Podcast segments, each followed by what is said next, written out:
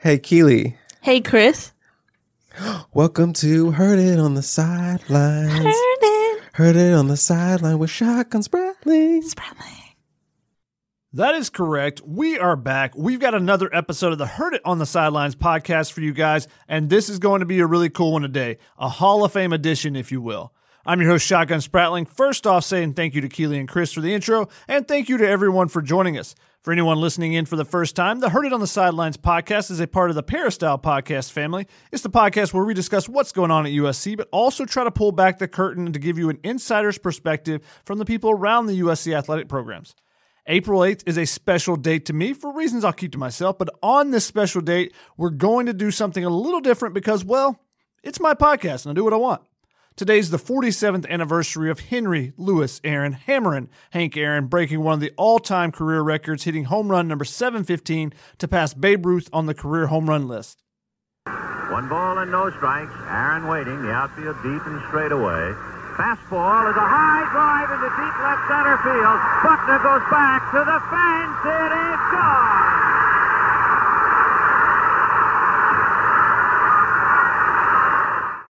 That was the call from Vin Scully. Growing up a Braves fan, that record has always meant a lot to me. I've always taken pride in Hank Aaron's accomplishment that day and seeing his name, number, and story all over first Atlanta Fulton County Stadium and later Turner Field. I remember seeing the date, April 8, 1974, and the number 715 at my first ball game as a little boy. It was on a logo plastered on the outfield wall in Fulton County Stadium at the spot where the ball cleared the fence. That wall logo still stands in a parking lot where the stadium used to be, even though the Braves have now twice moved stadiums since. What a marvelous moment for baseball. What a marvelous moment for Atlanta and the state of Georgia. What a marvelous moment for the country and the world. Again, from Vince Scully. Aaron was an icon and a hero in Atlanta from my childhood days, but it wasn't until later in life, fascinated by baseball history and the Negro Leagues, that I began to understand what Hank Aaron had to endure on his path to 715 and the full impact he had on the city of Atlanta, the state of Georgia, and the nation as a whole.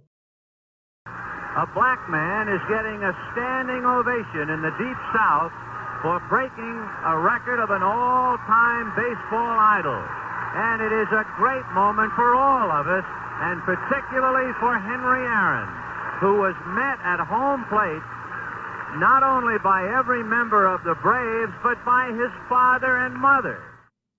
We'll get into this with one of our guests, but Henry Aaron was initially opposed to the Braves moving from Milwaukee to Atlanta. The Alabama native said, I've lived in the South, and I don't want to live there again. And without Aaron, there may not have been a team to move. Yet he would eventually become Atlanta's greatest icon, helping to integrate the South as the Braves became the first pro sports team in the Deep South.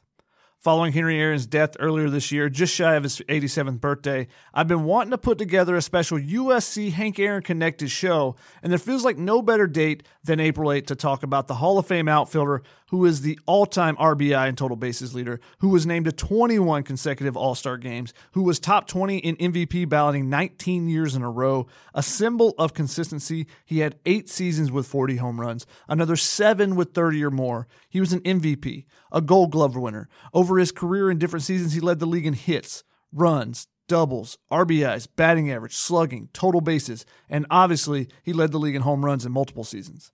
So I've got two special USC guests that knew Henry Aaron at different stages in his career, in his life.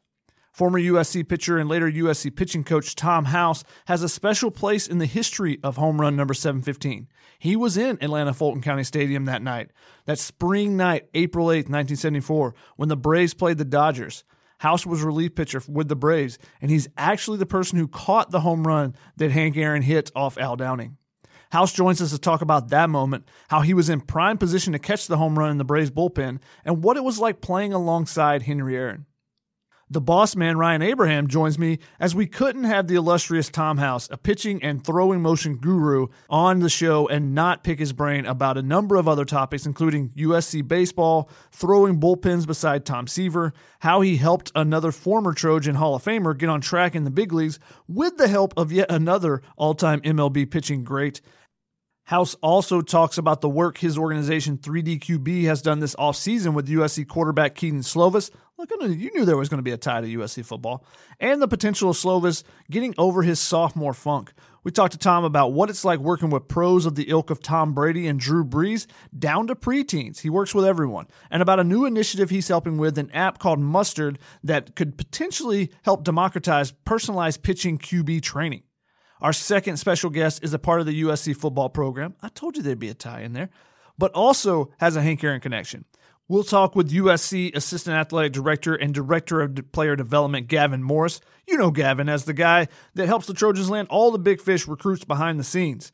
He's everyone's favorite and someone every recruit considers their guy. Yeah, that's my guy, Gav. While we'd love to get Gavin on to talk about some of the nuances of recruiting and his path to where he is now, we've only got so much time for this episode, so we're going to try to stick on topic. We'll be talking to Gav about his connection with Henry Aaron, having worked with the Atlanta Braves while in school at Morehouse College in Atlanta, and how a disastrous initial encounter with Aaron turned into what Gavin calls the most inspirational 30 minutes of his life. You definitely got to listen to this story. Gavin also gives some insights into what Aaron and his record meant to the city of Atlanta and to the African American community as a whole.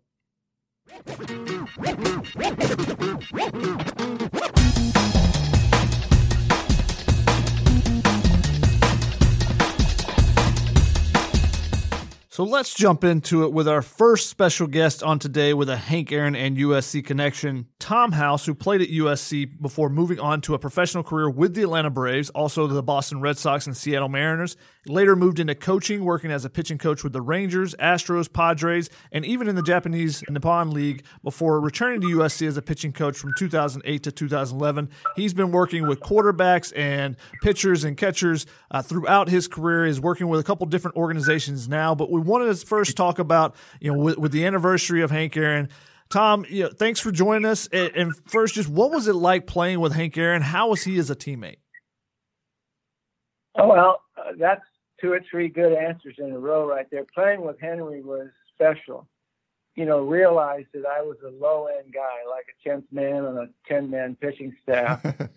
but being in the being in the clubhouse with Henry on a regular basis for seven or eight years the only way I can describe it is he was like a normal guy, quietly competent, but a superstar with everything he did. Um, he'd play, you know, he'd play hearts, he'd play cards with guys like myself, bullpen guys. It was a guy you could have a beer with after the game. You never really knew he was around until the you know the game itself got tight, and there's you know there was Hank Aaron hitting a home run, throwing somebody out, or stealing a base. So if I had to describe hanging out with him, he was the most quietly competent superstar that I've seen in my tenure as a professional player or a coach. And that's 50 years. So he was pretty special. How do you kind of use what you learned from watching and being around him, even still today, maybe? Well, I got to know him a little bit better than most because he had trouble with left handed pitchers that threw slow hmm. curveballs, changeups, screwballs. But I got a chance to throw a lot of batting practice to him on Diamond Six in West Palm Beach, couple buckets two times a week, and then tune up during the season. So um, I also tried to sit next to him in the dugout and listen to how he talked about what he was going to do against various pitchers. So it was an education hanging around with him it was fun throwing batting practice to him. And then actually being involved in catching number 715, that's, well, the good news is that's the highlight of my major league career. That's also the bad, that's, that's also the bad news. That's the highlight of my major league career. It's the anniversary of that, of that catch. Is that something that was common? Like would, in the bullpen, would you be catching home runs, or was that one just one you were looking for uh, because of it, because it was a special one? Well, it was a special one. We actually, leading into it, you know, he'd been chasing the record all during the 1973 season and being two home runs away from breaking it going into the 74 season. We had to determine, come up with a plan not to have it, you know, if he if he did hit it into the bullpen, what we did as a group was we divided territory that was behind the left field fence uh, into however many bullpen guys were out there. So my 10, 10 yards was basically in left center. And everybody agreed to respect if the ball was hit in, in your territory. It wasn't going to be a pig pile or diving or, you know, jumping for the ball. so as it turned out, if, if I would have stood still, it would have bounced right off my forehead. So it was no great catcher in the Just, you know, luck of the draw, blind squirrel finding an acorn, it was hit to me. I don't know. Hank was good enough. Maybe he aimed it for you on that one. You know, his eyes probably lit up with that with the fat pitch coming in. Uh, what kind of happened after you know the catch? You know, you were active participant in this historic play. You catch the ball. What then happens after that moment? Well, uh, I'd like to say I remember everything that happened. I do remember catching the ball. I do remember seeing Bill Buckner, who was left fielder with the Dodgers at that time, climbing to the top of the fence and I do remember a fish net coming from the stands above me, swishing down right behind me. Uh, I guess one of the Georgia Tech guys had put an extension on a fish net and were trying to get it. And then the next real memory I had was arriving at home plate and kind of breaking through the crowd and reaching through. He was hugging his mom. The two of them were there with tears in their eyes. And I can remember sticking the ball in front of his face and saying, uh, "Here it is, Hammer." And he said, "Thanks, kid." And I kind of got pushed out of the way. So that that's what I remember about it. You know, it was it was exciting, but in retrospect, it was it it just you know it it happened. There was so much excitement in the stands.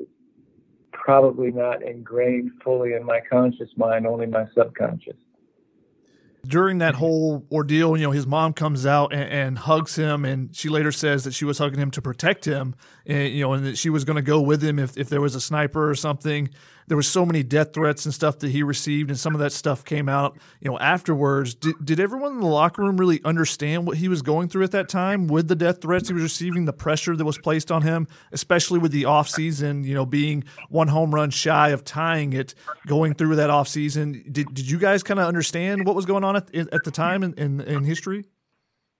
Yeah, we knew something was going on because he had a full-time bodyguard, Cal Calvin, and in toward the end of the 73 season, uh, Henry would uh, he would not ride the bus with us. He'd take a different way to get back from airport to hotel. Uh, he had you know a room under a different name, uh, and we kind of heard stuff. My, I went through the minor leagues with Dusty Baker and Ralph Garr, and Henry is was kind of full time buddies with them. They all palled around together. So I was aware of some of the weird stuff that was going on, but probably not to the level that Henry was experiencing on a day to day basis. Where does Hank Aaron stand in your ranking of all time greats? In my generation, he was right up there. I, I think he had the, the, same or better statistics as Roberto Clemente and I, am guessing I'm going to blank the uh, outfielder with the San Francisco Willie Mays. He, he fit right in the slot, probably between those two guys for me. And the the probably the reason he didn't get as much PR was that he played in Milwaukee and Atlanta, and he wasn't he wasn't flashy. He mm. you know he was just like I say, he, he you never really knew how fast he was until you saw him running next to somebody that was fast. And you, he never really hit towering home runs. He just basically, if the fence was 318, he hit it 324. You know, they, they shifted on him. He hit the ball through the shift, and if he had to, he shoot it to right field. If a base needed to be stolen to get into scoring position in a nothing nothing or a one run game, he would figure out a way to do it but he was never real flashy. He would communicate great in the clubhouse, but he was kind of his platform skills were more towards shy than effervescent, if that makes any sense. Tom, you were you, started your career, your professional career with uh, Atlanta. I know when you came out of USC, part of your signing bonus was they were going to pay for your education. Were you going to school, or did you wait till afterwards? When did you end up, you know, going through uh, and getting your master's and your PhD? And I know, and, and I, I believe that was part of your signing bonus that you you signed with Atlanta. Yeah, well, you guys have done your homework. I'm impressed. The, you know, the head coach at that time was Rod Dedeaux. Not only was he, you know, the the coach of the century in collegiate baseball, but he was a firm believer in education. One of the reasons I ended up going to USC is that he told my parents point blank in the recruiting that he in our living room. He said, "I can't guarantee you that he'll make a living playing baseball, but I can guarantee you he'll get a degree from USC, and then I'll always, if he stays in Southern California, he'll always have a job." So one of the things that he promised my mom was he would make sure that I would get a degree. And then when I did sign, he said, Tom, you're you're not going to get a lot of money, not going to get a big bonus. But if you ask the Braves for your education, it comes from a different part of the budget, and they'll give you your education for whatever you ask for. So I did, and I like as as as Rod promised, I ended up getting actually two degrees from SC, and then a, another master's and my PhD beyond that.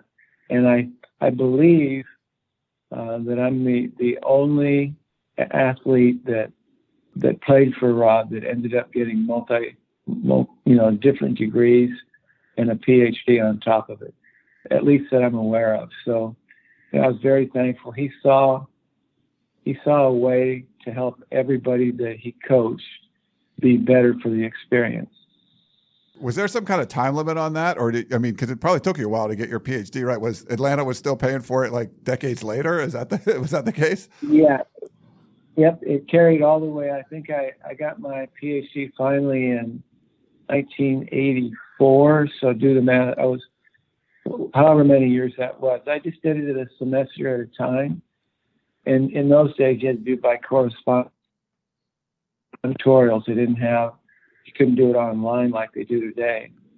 So it, it turned out it was it was kind of uh, a long haul going through it, but in retrospect, it was worth every bit of it. The Braves didn't know they were getting a Bobby Bonilla type of contract there when, when, they signed into that that education bonus. Obviously, they've changed the rules to where you have to get your education education completed within eight years of your retirement. So know, I didn't have a big effect on baseball, but that's one thing that they probably had to change the rule for. well, you, you have had a big effect as, as far as working with pitching mechanics and, and uh, being kind of cutting edge and kind of being the, the father of what was kind of seen a little bit as weird at the time and now has become more and more commonplace. You coached with the Texas Rangers and you coached another great during your time there with, with uh, Nolan Ryan when he was inducted into the Hall of Fame in 1999, he credited you for basically helping extend his career. First, just what, what, did it mean to you to be there and have him mention you in his induction speech? Well, obviously, hanging out with Nolan, being his coach, and I'd like to say a friend of his, it was pretty special to be recognized in his Hall of Fame speech. But what was what was really cool is it, it sounds like it was all well planned out. Um, that we knew exactly what we were doing, and that motion analysis and the technology that we were dealing with was the reason for all of it happening. It wasn't that way at all. It was very organic. I, I actually had a motion analysis system for two years, and we had captured hundreds of athletes, and I didn't even know what I was looking at. We it was learning on, on the fly, and I honestly feel I learned more from the superstars, the you know the Nolan Ryan's and the Randy Johnsons and the Tom Brady's and the Drew Breeses. I think I learned more from them than they learned from me. So, like I said, it probably wasn't well scripted, but it turned out to to be a very positive thing as far as identifying how human beings throw and swing. That was kind of cutting edge at the time, and like you said, it was kind of an organic, uh, trying to figure out how how it would work. But what has motivated you to continually seek new information? I mean, even today, you're still working on, on new things. Why do you you know are you constantly evolving yourself? Again, uh, I like to tell people I've I've never really had a, a, a real job in my life. I've always been involved with sports. I've worked really hard, but it's always been a passion and a quest for trying to get better myself as well as help the athletes that we're dealing with. And I don't know if you're aware that, that my time frame when I was up at USC, not only was I the pitching coach for four years, we had the Rod Dedeaux Research mm-hmm. and Baseball Institute, and that's where a lot of the, the, the science that's out there right now with weighted balls and velocity improvement, heavy and light bats, functional strength training, um, nutrition, sleep. We did a whole bunch of research in the 10 years that I was there from 2008 to uh, 2018 it was a pretty exciting time, not not just because of the sports, but because of the research that was going on behind the scenes at the Rod Dedeaux Research and Baseball Institute. You mentioned Randy Johnson there. Uh, I believe Nolan Ryan kind of gave a recommendation. Like Randy was having some problems with his mechanics, and Nolan Ryan's like, "Hey, maybe you check out uh, Tom House." And it was something as simple as like where he was landing his feet. I guess it was. I mean, what what was that like uh, working with Randy Johnson, and, and, what did you have to kind of help him with? Yeah, I had known Randy because uh, you know obviously Randy pitched at USC, and we, we were actually in Seattle. I was with the Rangers at the time, and Nolan and I would always go to the ballpark early, get our work done before the team got there. And it happened to be on on one of the days we were we had finished our our workout and we're sitting in the first base dugout. Balls were sizzling by the dugout about 180 miles an hour. And we looked down in the right field bullpen, and that's where Randy was actually working with his pitching coach at the time, and obviously having trouble throwing strikes. So as Randy finished up and was walking by our dugout on the way over to the third base dugout where their their their team dugout was, I said, "Hey, hey, Randy, how you doing?" He said, "I'm not doing well at all. I'm having trouble throwing strikes." And Nolan kind of popped up and said, "Randy, I'll, I'll, tell you what. We're working out again tomorrow. Uh, why don't you come by about this time and we'll, we'll talk through some things and see if we can figure it out." So we made made a small adjustment in the way Randy was la- was landing in his delivery as he took his stride and three weeks later, he punched out 18 of us in 18 catches. so it probably ended up costing me my job. I'm not sure. so, so they they became friends. We actually, the three of us actually did a video in Alvin, Texas, called Fastball, and it was it was Nolan and Randy that were the the, the main part of the video and it's it's a keeper. I still laugh at it today. It took it took it took Randy 30 takes to say, "Hi, my name is Randy Johnson. The information on this video helped me lead the, the American League in strikeouts last year. It took him like 30 takes to get that done." to this to this day, Nolan still laughs and makes fun of Randy. So, you know, you guys really did your homework. This is awesome. People people don't realize what goes on behind the scenes and how much fun baseball can actually be. So thank you for asking these questions. I'm having a great time. Oh, we are too. there's another USC legend you work with, Tom Seaver. Uh, well, that was you guys were in college together. What was that relationship right. like? Well, it was one of, of awe, if you want to know. I, I came out of Nogales High School in Mont Blanc, uh, I put up some pretty good numbers and thought I was pretty cool. And my first bullpen at USC, Tom Seaver was throwing next to me. And I'm looking at this guy and I'm going, holy crap. and Rod, Rod, Rod comes up and puts his hand on my shoulder and said, Tell me, House, what do you think of young Tom Seaver? And I said, Rod, if you need me to do that, you got the wrong left hander. and and Ross said, No, no, no, I don't need you to throw like him. I need you to be the best Tommy House you can be. He's going to be after the bat. You're going to be before the bat. You're both going to win 30 games for me. So it turned out, you know, Rod, you know, he predicted it perfectly. Obviously, Seaver went on to be a Hall of Famer. but I did win a few games for Rod, and I did play in the big leagues. So it was an eye opener. Nice. We, we talked about you. You know, you played at USC, graduated with a couple degrees from USC, playing with Tom Seaver, helping out with Randy Johnson, playing under Rod Dedeaux. What's your favorite USC memory? We're talking about all-time legends in this conversation, talking about USC. But what's your favorite one? My favorite story has to do with Billy Lee, who mm. was actually best man in my wedding. We're in a game. We're watching what's going on. Billy and I, so I, I think we're were the bullpen that day. And Billy looks at me and said, Housey, I got this pitching thing figured out. And I said, okay, talk to me. He said, you have to be before the bat or after the bat. You just can't be during the bat.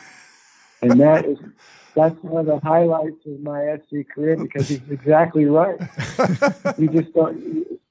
And he, he, I think he pitched for 14 years with that philosophy. He just was real slow or real fast, and just tried tried to avoid whatever bat speed was was the hitter was presenting. And you know, his thinking and making it simple probably helped me in my career as well. You uh, played you know, for the Rod Dedeaux years, and you know, the, obviously legendary. You said the coach of the century. USC won more baseball national championships than anyone, but it's been a while. You know, 1998. You coached the modern times. Is there, you know, the way the ba- college baseball set up now? Can USC get back to the kind of glory days they were and, and, and try to win championships again? I think they can. It's going to take what amounts to be a perfect storm. Because obviously, not all things are created equal when it comes to the cost of an education and the, the recruiting rules and what you can and can't do with scholarships. A lot of it is stacked against schools like USC, but it can be done. I, I think they're on the right track, figuring out that the current uh, head coach and his staff are very good recruiters, and the basically the legend of USC was, like you said, all those national championships. I don't think anybody is going to ever put those kind of numbers up again because there's just too much parity involved in collegiate sports.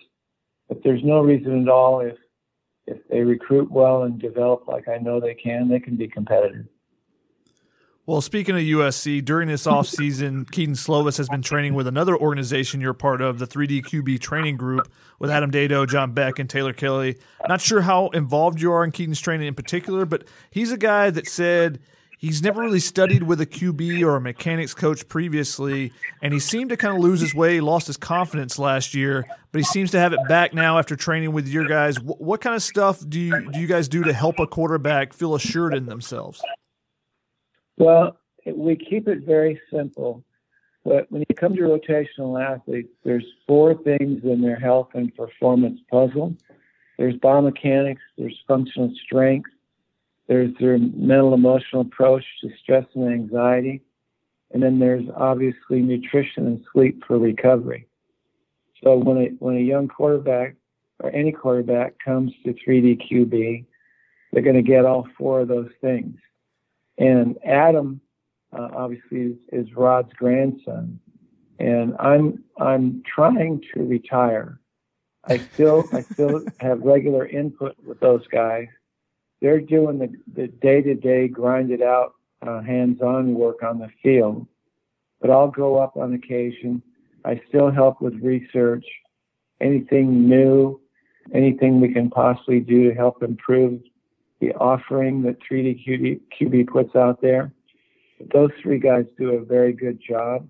I think at this point in time, they have like 22 of the number one number one starters in the NFL, a whole bunch of the backups, and probably 25 or 30 of the collegiate quarterbacks that are going to get into the NFL.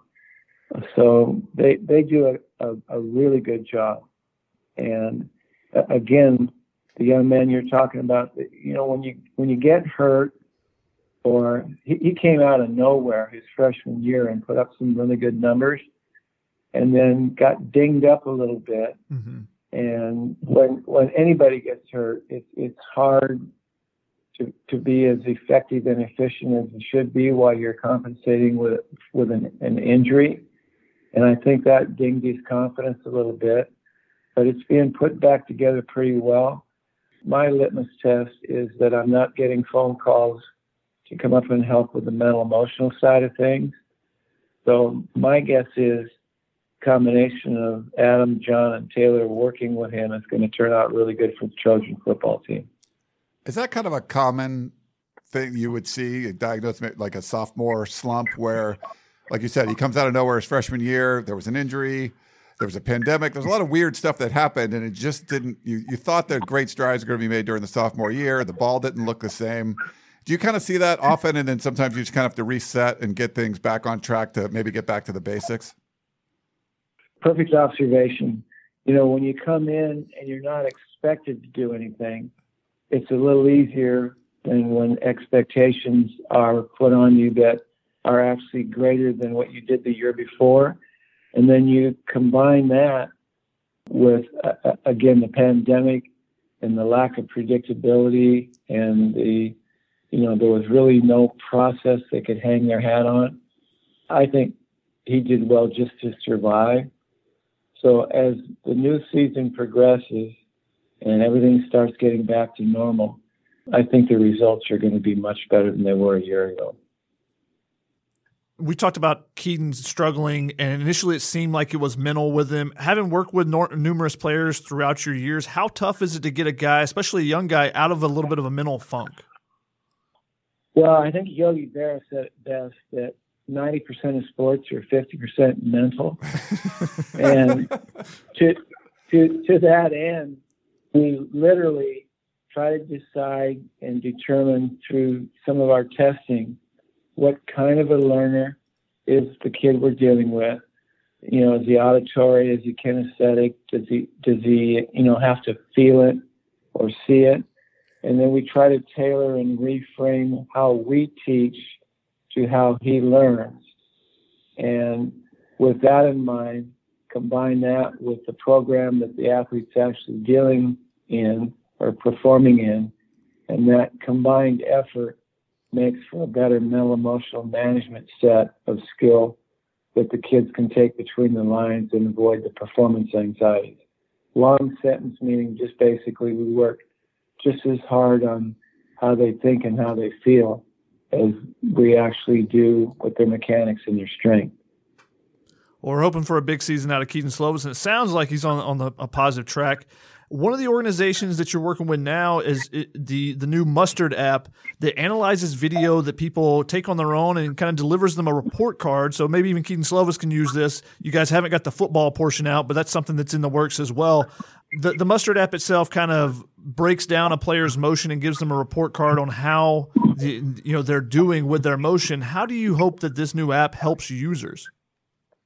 Guys, you hit it dead on. It, it's actually we're trying to democratize or to make available to the moms and dads of 100 million preteens and whatever is out there as teenage and 20 year olds, the same exact thing that athletes get when they come to 3D QB or the National Pitching Association, but put it on a cell phone. So, like I said, a mom can capture her 12 year old throwing in the backyard, send that video through through the app to Mustard, and within two minutes get the same motion wow. analysis that elite athletes have been coming to either 3D QB or our lab down here in San Diego. And the efficacy of the information is the same. The evaluation process, the problem identification process, and the solutions are all exactly the same thing. But instead of having to pay you know, five, ten grand if you're a pro guy or whatever it might be. You can get it through the cell phone, and that will will literally what we're trying to do is make people understand the power of play and the value proposition that sport brings to these youngsters. It, it, we the research shows if we can keep sidebar real quick. Right now, 80% of the kids, male and female, that are playing sports will quit by age 14. Wow. If we can get them to if we can get them to participate in whatever their sport is through high school, then you basically have a fan for life who understands all the value proposition that competing in sports actually create for real life experiences. So it sounds a little altruistic, but the feedback we're getting is off the charts good. And our uh, we're finishing up beta testing right now, and should have a full offering with the first round, which is throwing, pitching mechanics, soon to be followed by throwing a football, swinging a bat, swinging a golf club, all the sports that youngsters participate in will hopefully within the next two years be able to be measured and quantified on a cell phone, which I think is totally cool. Yeah, that's awesome. Yeah. If you need a beta, t- beta tester for the golf swing, let me know. I, I hack around, so I'm in. I'll tell you what, we can we can tell you what you're doing wrong. I can't guarantee you'll be able to fix it. yeah, I've tried. It doesn't really work. Yeah, that's all right. well, Tom, well, Tom, we don't want to take up too much of your time, but one more question for you. You know, you've worked with everyone from the stars, the Tom Brady's, the Drew Breeses. We talked about multiple Hall of Famers already that you've worked with and, and you also still work with young kids and trying to build them up as well. And this mustard app could definitely lead to you know many more kid, young kids being able to continue playing. What brings you joy from coaching that makes you want to work with with so many different age groups? Well, I I'd like to tell you I had it figured out. I actually have more fun with a 12 and under group than I do with the superstars. But I, I'm continually you know, I'm sneaking up on 74, and every morning when I wake up, I can I can hardly wait to start moving around because I know I'm going to get out and be able to interact with kids in sports. And the only difference between a 12 year old and a 42 year old, you know, Tom Brady, are the lights and the paychecks. They're all big kids playing sports and doing what they love to do. And that's kind of what fuels me as I go through what I'm going through right now. Dr. House, uh, I know you're trying to get to retirement. I'm sorry we took we took a little bit more of your time. We're going to push it out a little bit longer, but it was a really fun conversation. Uh, thank you so much for spending the time. This was this was great. I had a great time, guys. Look forward to doing this again soon. Thank you.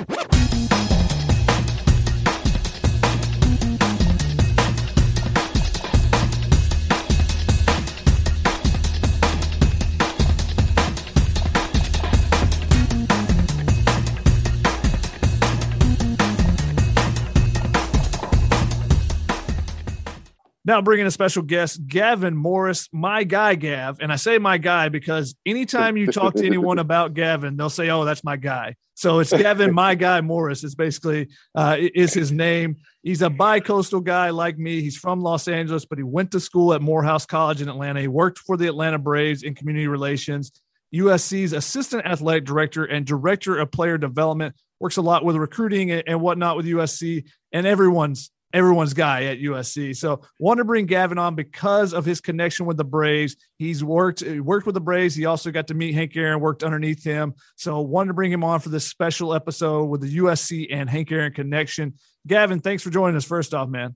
Oh no, nah, shotgun. You know we go way back, and uh, you know I always, I always tease you because you got a Braves hat. You got a Braves hat on today? I do not. I got a Georgetown hat on today, but okay. you know, normally would have a have a Braves hat on. Yeah, well, well, outside of myself, your hat collection is is one of the best. As you see, I got my my champions hat, my Lakers and Dodgers uh, champion hat on. As a Braves I know, I know. and Rays fan, I definitely do not want to talk about that last MLB championship at all. well, hey, we beat both of them, so uh, I know, know the the heart the the heartbreak is definitely there. But you got an opportunity to to work for the Braves. You're in community relations and, and got a chance to meet Hank Aaron and, and work working with them what was it like just first off getting an opportunity to meet him and, and kind of pick his brain a little bit?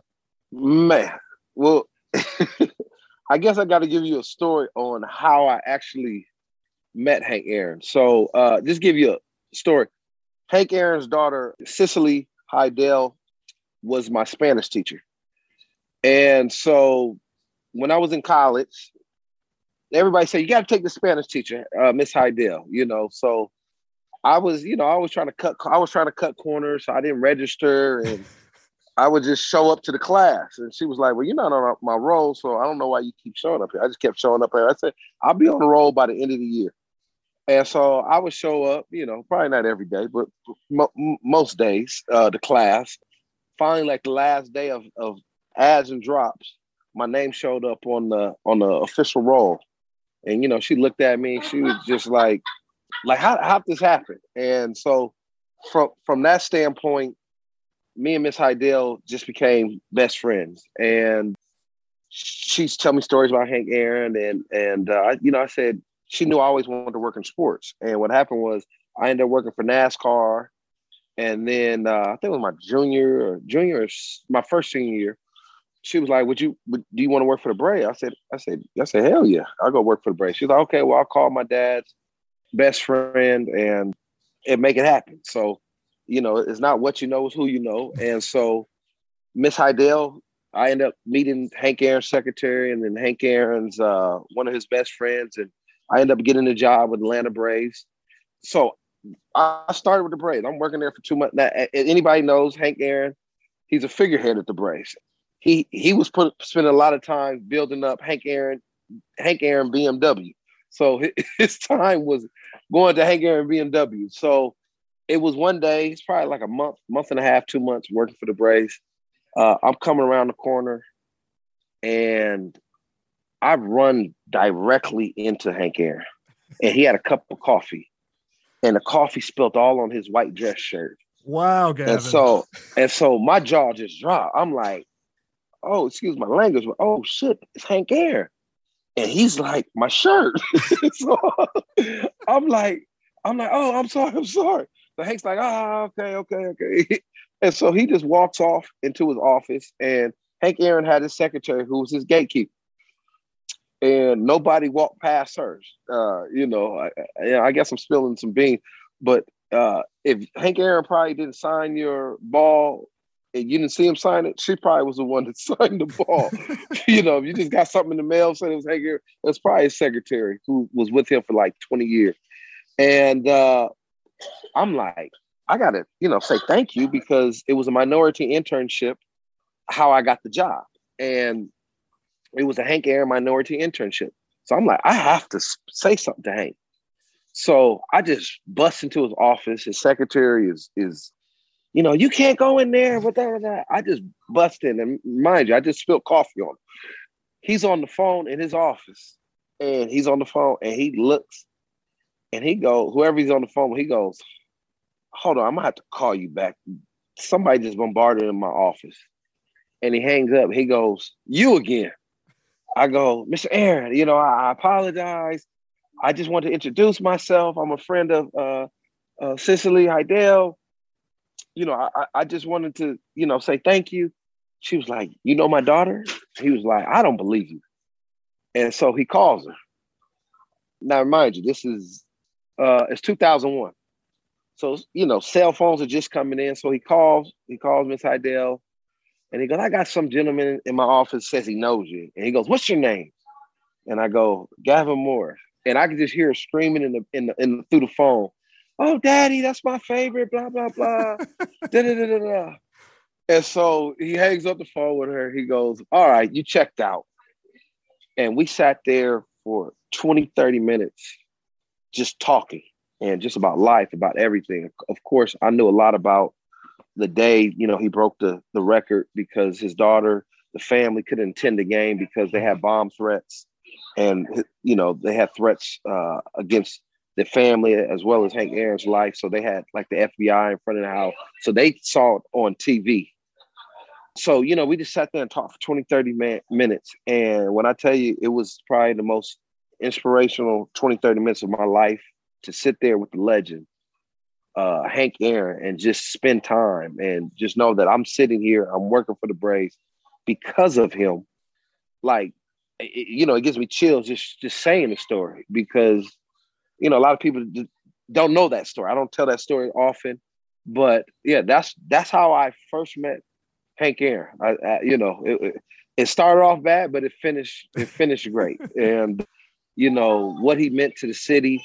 And I later on became friends with the grandson of Bill Bartholomay, who's the one who sold, who moved the Braves from Milwaukee to Atlanta and integrated the South professional. Because people don't know, Atlanta Braves were the first professional sports teams in the uh, south of the uh, uh, the Mace, the uh, Dixie line. They were the first sports teams in the South.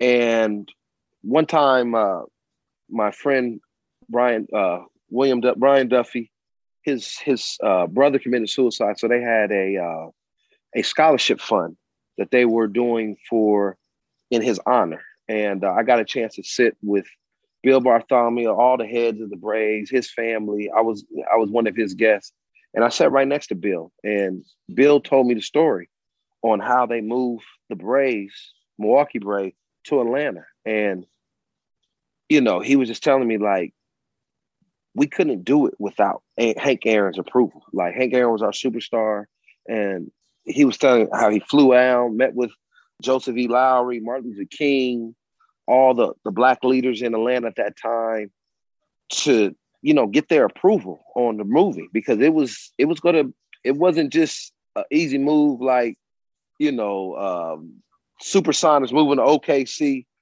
This was integrating the South, and not everybody was uh, not everybody was on board. And uh, matter of fact, one of my boys, he's doing a, a, documentary on the move and Hank Aaron and uh, his grandfather, um, uh, Bill Bartholomay. So that's my little background of Hank Aaron and, and, and, how I met Hank. And, you know, of course, we, we met quite a few other times after that, but just in the city of Atlanta, how much he meant to the city. And people understand, like, Hank Aaron's the reason why you have NBA in the South, why you have the Atlanta Falcons, you have the Miami Dolphins, you have the Carolina Panthers, Atlanta Hawks. There were no professional teams in the South. And because Hank Aaron, because, you know, he was about to break the record and he gave permission say, look, I'm willing to move to Atlanta from Milwaukee. That changed sports forever. And uh, a lot of people don't look at it like that because they think Hank Aaron is just breaking the, the home run record, but they don't understand that he broke the color barrier and just sports barrier for the South. Yeah, and definitely. I mean, Milwaukee was having some issues as well with race as well, and that was one of the things that they had to sell him on. Was going? He's like, if we're already having these issues in Milwaukee, how bad is it going to be in Atlanta? And so he no, had to oh, go down exactly. there, had to go down there and meet with them. And you know, when he gave his approval, that was basically the the final notch in them being able to move to Atlanta, which I'm thankful for as a Braves fan. You know, to have him there. And that's you know, my second team. okay, but you, you don't root for him at all when the Dodgers are on, unfortunately. uh, but but obviously Hank Aaron it, he transcended the game and he was such a kind of a shy person and didn't look out for the accolades. He wasn't a gregarious person necessarily. And Tom House, who we talked to earlier in the podcast, talked a little bit about being his teammate and, and how he was a great teammate, but not the guy that, you know, is going to be out front of anything like that. What did you take away from, from the conversations you had with him, just that maybe you've been able to use in your career going on from, from the Braves to now being at USC and, and just kind of the, the relationships that you build as, you know, as someone in the recruiting department for USC? Yeah, I mean the thing is, he was a fighter. You know what he told me was like, at that time, like you got to understand, at that time when he did it, he never thought it was going to be this big. you know, like like it's easier for us to look back and go, "Wow, you, like Hank Aaron, you did that." But at you know, he's saying at that moment, like he was just trying to protect his family and mm. and provide for his family and make sure that his family was safe. And, you know, the things, stuff that I deal with doesn't even compare to what he had to go through. Like I said, the family couldn't even go to the game because of safety reasons. And so you you you know, when I have a bad day at work, my bad day was a little bit different than uh, Hank Aaron's bad day. And you know, the relationships and the people that you know, I, I'm a relationship guy, but just to you know living in Atlanta, just like everybody adores Hank Aaron, you know, and uh, you know, I, working for the Braves. You, you remember the, the, the, old Fulton County Stadium? They still had the 755, uh, you know, the the wall in the parking lot, and so it always reminded you of what he did and what he had to fight through. And to me, what I always took away was just never give up, keep fighting, and just never take no for answer. He could have easily given up from the death threats, from, from everything, but he kept he kept fighting and he kept pursuing and he kept showing up to the park every day and and giving his all. And he broke that record. And i can't even imagine you know what was going through his head you know when he hit that home run. Mm-hmm. and then to see the guy run on the field you don't know if that guy's trying to kill you or, or, or shake your hand you know to the to the south to the city of atlanta. He, he was everything you know being from him being from alabama and just he, i remember he was telling me a story just how you know, moving up the minor leagues and and and and coming, you know, we thought Major League Baseball was bad. He said what he had to deal with coming up in baseball in his early years was, was 10 times worse. So, you know, I never had to experience that. You know, I, I lived in the South and it wasn't the, the South that he lived in. And a lot of, he was, like I said, he walked hand, shoulder, you know, hand in hand with Martin Luther King, Joseph E. Lowery, uh, all those black leaders uh, uh, and I'm I'm on the spot, so I'm forgetting some of them. But he walked hand in hand with them to change, to make changes, not just in sports, but just so that a person like myself can sit at a a, a, a, a counter or stay in the same hotel. You remember one of the biggest things when he moved was what neighborhood would you live in? He wasn't able to live in the same neighborhoods as his white uh, teammates. So a lot of those things you know, he broke that kid. He he was on the forefront of changing how we look at sports. Uh, and there was others, but like I said, he did it when blacks couldn't sit at the same countertop and in the South what do you take away from the way he has always carried himself? He carried himself throughout his, career, but also after his career when he you know becomes a part of the Braves organization and throughout until his unfortunate passing earlier this year. Because you guys are are very different as far as you're you're very gregarious and he was more of a quiet guy. Um, but the way he carries himself, what do you take away from that and the interactions you had with him that, that you can use yourself as well? Yeah, I mean to give back. You know, people mm-hmm. people understand. I got that position because of the minority uh, internship that he provided, but it wasn't something that he, you know, put on social, you know, social media or broadcast because he did things for people at the goodness of his heart, not because he wanted attention. And that's one thing that I took. Sometimes you have to do it for the right reasons, not to get the accolades and the credit. You know, there's so many things he did for the black community in Atlanta that people just don't know. I thank him for where I'm at today. You know, I think me getting a taste of working in professional uh, sports, actually working for an actual team, dealing with players, dealing with you know, working for a friend, like I worked for NASCAR, which was I worked in the corporate office, which is different than when you actually work for an actual team. It's different, mm-hmm. and and that's the thing. He didn't do it for the credit. He did it because he cared about people and he cared about helping others get opportunity and open doors for other people. And like I said, he opened doors for me that I will be forever grateful for you know, that's what I try to do at USC. I try to help people. You know, they, we have they tease me about this thing called the Gavin tree, but I try to help people get jobs. I ha- I try to help any if you know what's the point of having a relationship if you don't use it. So for my interns, you know, when they when they graduate, I try to help them. If I can make a phone call to somebody, if I can write a recommendation, uh, even some of my coworkers, if I know somebody in another team, I'll make that call to help them because somebody helped me. And Hank Aaron was the one to help me. And that was the biggest thing. It was don't just do things for yourself, do things to help others. Mm-hmm. And that's something that he always tried to do. And he didn't do it for the credit or for attention. He did it at the goodness of his heart. Where does he stand in the pantheon of all-time sports greats for you? I mean, having a personal relationship, I, feel like that. Oh, he's the go. He's okay. the go. He's the go. I mean, it's not even. It's it's. There's no question.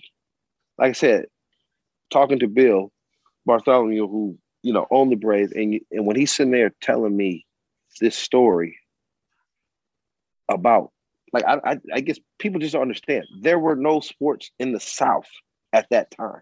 There was none. you know, uh, just as you know, when USC went down to Alabama and and they changed the, you know, when they beat Bear Bryant and they integrated the SEC, he integrated professional sports. I don't think, you know, others. You know, of course, I'm a Jordan fan. Uh, you know, I think he's the greatest basketball player. You know, LeBron's getting close you know, as much as Magic and Bird changed the TV and Jordan changed TV, can you imagine him doing this? And he had social media and TV. I mean, he he would be the biggest superstar there ever was. Um, he broke a he broke a record that just it just wasn't a major league baseball record. It symbolized racism because blacks we weren't able to play the sport. We had to play in the Negro League that record, Bob Gibson hit more home runs than Hank Aaron. Uh, not Bob Gibson. Uh, uh Josh Gibson. Uh, uh, Josh Gibson. Uh, Bob Gibson, great pitcher, but he never got recognized. He never got a chance to play in professional sports because of the color of his skin. So you had a man that put his career on the line, that put he could have stayed in Milwaukee. He could he could lived anywhere, and he chose to put it on his back, and then chase a record that you know could put your family in danger, could put yourself in danger. I don't think any. There's no record. LeBron breaking the scoring title. He's not going to have a bomb threat. You know, Drew Brees breaking the passing yards or touchdown. He's not having a, a bomb threat. He had bomb threat. The FBI was in front of his house because of a record. And, you know, you, you can't there's there's nothing you can, there's no there's nothing you can put your life on a line for sports. That record, which he broke, 755, it means something. In, in, in the black community, it means something. Because that in the past, before Barry Bonds, you know, and that was like for for the black community, that was like Obama, you know, becoming president. Like, mm. you know, he beat Babe Ruth. Babe Ruth was the uh, the great white hope. You know, like I said, I don't think you could put words. I don't think you can put a, a dollar value on, on what on what he did. I don't think you can. There's not. I, I just hope kids, younger kids, younger generation, understand what he did to change sports. And I don't just mean baseball. I mean all sports. Well, hopefully, uh, we'll have some of those kids listening to the podcast, and, and, we'll be able to to hear your words and be able to to feel that and touch it a little bit as well. Gavin, thanks so much for taking the time and, and enlighten us with, with your personal experiences with Hank Aaron and, and also what kind of the record means to you and, and to the community as well. Thank you. Thank you, Shotgun. Fight on. To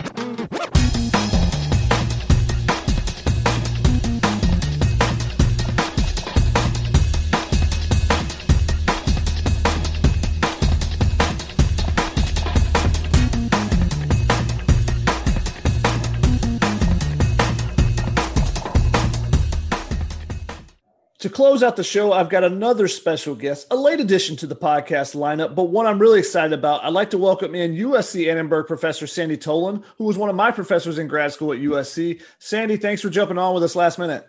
Hey, Shotguns, good to talk to you again. It's been a long time. Yeah, definitely. Well, Sandy is is actually a Milwaukee native, grew up a Hank Aaron fan, and has written a book titled "Me and Hank: A Boy and His Hero." Twenty five years later, Sandy, just tell tell us first off just about the book and the idea behind it. Yeah, well, Shaka, first of all, good to be here. I was nine years old when the the Milwaukee Braves moved to Atlanta in 1965. And, you know, he was my hero even when I was a little kid, seven, eight, nine years old. Then the Braves left, and a lot of our fellow Brewer, our fellow Braves fans moved on to the Cubs or they, they were mad at the Braves for leaving. But I kind of just always was still into Hank, and I managed to get the Braves games on WSB in Atlanta and WSM in uh, Nashville. And I followed it. And, you know, I would listen whenever I could tune in the games in the summertime as a, as a kid, and then I started hearing that that he was you know he was approaching the great record, the the mythical record of 715, uh, held by Babe Ruth. Of course, 714 homers held by Babe Ruth. But then I heard that he was getting this hate mail and death threats because he was a black man um, approaching what was then considered the greatest record in sports. Interestingly, it no longer is by many people. because he was a black man going for this white icon, the mythical Babe Ruth and his record, he started getting so many letters. And um, some of them were very violent and vicious, lots of death threats. He got 900,000 letters um, but before you know computers and hand, you know uh, laptops and so on. I mean, if I, I figured that out, at an ounce per letter that was uh, 29 tons of mail. And many of those tons were hate mail and saying, you know, you don't deserve it, calling him all kinds of names and um, and threatening to kill him in some cases. And it was so, you know, I was 17 at the time that I learned this, 16 or 17, and I was so outraged and, and I guess I shouldn't have been surprised. And was, we're still in the late era of the civil rights movement. There were a lot of racist, um, I mean, there are today, but um, it was in a way more pronounced in some ways back in the 60s and 70s. So I wrote Hank a letter. I, I said, Dear Mr. Aaron, you know, you don't know me, but I've you've been my hero and we're rooting for you here in Milwaukee. And don't listen to these racists. We know you can do it. And you know, I figured I maybe I get a letter back from the Braves or a postcard saying thank you for your interest, but instead I get a letter from Henry Aaron, uh, dated June twentieth, nineteen seventy three, in which he says, you know, dear Sandy, I want you to know how much uh, your letter means to me. And he went on to say, you know, if you could excuse my sentimentality, your letter means much more than I can adequately express in words. And I'm, I'm sitting there as a 17 year old going, You're kidding me. My hero just wrote me a letter in the middle of the chase when at the time I didn't know, you know, his daughter was being protected by the FBI because of kidnapping threats. He had to sleep in other hotels away from his his teammates. They had to bring him food into his room because they feared, feared poisoning or assassination. I mean, and here he is at, at, the brink of the greatest record in the history of, of sports, at least the way we defined it back then. He was completely alone. We didn't. He didn't have his family. He didn't have. He didn't have his teammates, except for when he would, you know, came to the clubhouse and stepped into the batter's box. So it was a really lonely journey, as I found out later. And it was only at that point, you know, when he was approaching the record and he broke the record and then the 25 year anniversary was coming. And I thought, why don't I actually find out what he went through? You know, some of the stuff I just told you, Shotgun, is what I learned when I was mm-hmm. researching the book. But I wrote him a letter and he said, yeah. And his secretary called and said, yeah, come down and see Mr. Aaron can see you. I think it was in 1999. And I went and I did a, a piece for NPR, a long piece for NPR at the time. And then that turned into the book. So uh, the book was really about uh, not just about Hank Aaron, uh, the great sports and baseball hero, but Hank Aaron, the civil rights hero, mm-hmm. um, who didn't have any plans to be a civil rights hero, but he became a hero every time he risked his life by stepping, stepping into the batter's box. You write the book, you get an opportunity to, to meet Hank Aaron. What was that experience like 25 years later from your childhood hero, getting a chance to, to sit down and have a chat with him? Oh well, I tell you what, man. I, I guess I was 43 years old at the time, and I was like I was nine again. I mean, it was crazy. I no, I was a professional journalist. I'd been a journalist for you know 18 years or whatever since you know by then, and I'd interviewed senators and you know world leaders and you know a lot and travel all over and and here I was like a kid again. I, when I had my microphone, I was sweating all over my microphone. and I was uh, Mr. Aaron, and he's just kind of smiling. I'm sure this happened to all the time. And I brought my scrapbook because I had started a scrapbook, you know, that the chase, um, Henry Aaron and the chase for 715. And so in, in the scrapbook had these old you know, yellowed clippings and they were kind of flaking all over his desk. And he was kind of looking at me like, who is this guy? But but I finally, you know, and I was all in a, you know, coat and tie and everything. And and I finally, you know, sort of got my composure, became 43 again and um and started interviewing about what he went through. And it was incredible. I mean, he told me I couldn't enjoy it. You know, I said, Well, what was your reaction when you finally broke that record? He goes, I was just glad it was over and think about that. I mean, he couldn't enjoy it. He couldn't celebrate. When he actually hit that homer on April 8th, 1974, the, the scoreboard in Atlanta, I think it was Fulton County Stadium back then, you know, was exploding scoreboard and fireworks and everything. His mother was at the game and she thought he was being shot. I mean, and so part of my book is about is the chasm of awareness, uh, especially at that time, but even later between black and white Americans about what someone what someone went through, what in this case Henry Aaron went through, and the racism he had to deal with that a lot of white people didn't even think about, whereas almost every black person in America, at least everyone that I interviewed, was extremely worried for Henry Aaron that he would be shot. And I, I, went to some black barbershops in Atlanta and they were like, oh my God, when I thought he was going to be shot going around the bases. So, you know, that that that was really quite a journey for me. And I, you know, I interviewed his daughter, I interviewed Dusty Baker, Ralph Garr was another teammate, young guys that Hank took under their wing and who told me, you know, they they just couldn't believe what they witnessed. Um, but then I interviewed people like Phil Niekro, great guy. Interviewed him. Uh, he died recently, mm-hmm. as you mm-hmm. probably know. Um, he had no idea. I mean, later he learned, but during that time, he had no idea what Hank Aaron was going through. Yeah, it's interesting, kind of the the difference. You talked with Tom House earlier. You interviewed him for the book as well, and he right. was actually good friends with Dusty Baker and Garr uh, coming up through the minors. So he said that he kind of had a little bit more awareness than some of his other teammates, um, and, and, felt like that was because of that relationship that with those guys that he kind of w- was in. But Hank kind of kept everyone out a little bit as well and kept everyone kind of protected from uh, hearing everything about it. And that was kind of just his character is that he yeah. w- was such a, you know, strong figure himself and, you know, absorbed everything and didn't let it come out in any, any uh, negative light uh, uh on anyone else around him. It seemed like. Yeah. At, at the same time, imagine what it would be like to carry all that by yourself. All that hate, all that, that you know that fear he had to have some fear. I mean there was one letter that said i'm not sure if i'm going to shoot you with a long range rifle from the bleachers or just a handgun from the box seats. You know the fbi and the braves would you know have the fbi screen these letters and they didn't let hank see many of them but every now and then they show him one and say hey do you want to play tonight or do you want to just sit out? And he would always play and uh, when I interviewed Dusty about this uh, back when he was the manager of the Giants uh, in in San Francisco area, I went and talked to him, and he said there was one night where there was a particular threat. Some guy in a red coat was threatening to to shoot at Hank, and so Hank went to Dusty and Ralph because they always sat next to him. You know, these young young black men. You know, sitting absorbing all the wisdom from the elder, basically. You know and um, they said, you know, he said, look, you guys, Ralph, Dusty, if you if you don't want to sit next to me tonight, there's supposed to be a guy taking a shot at me. Uh, you, you, don't have to. And, and, Dusty says, oh no. Well, we said, no, no, Hank, we're down with you, man. If you go, we go. Um, and he said all night, he goes all night. Ralph and I were looking around for a guy with a red coat. If there would have been a firework gone out, we would have jumped out, jumped in. Hank wasn't even paying attention. So he had this ability that that I think Tom House told me he had this ability to compartmentalize and just mm-hmm.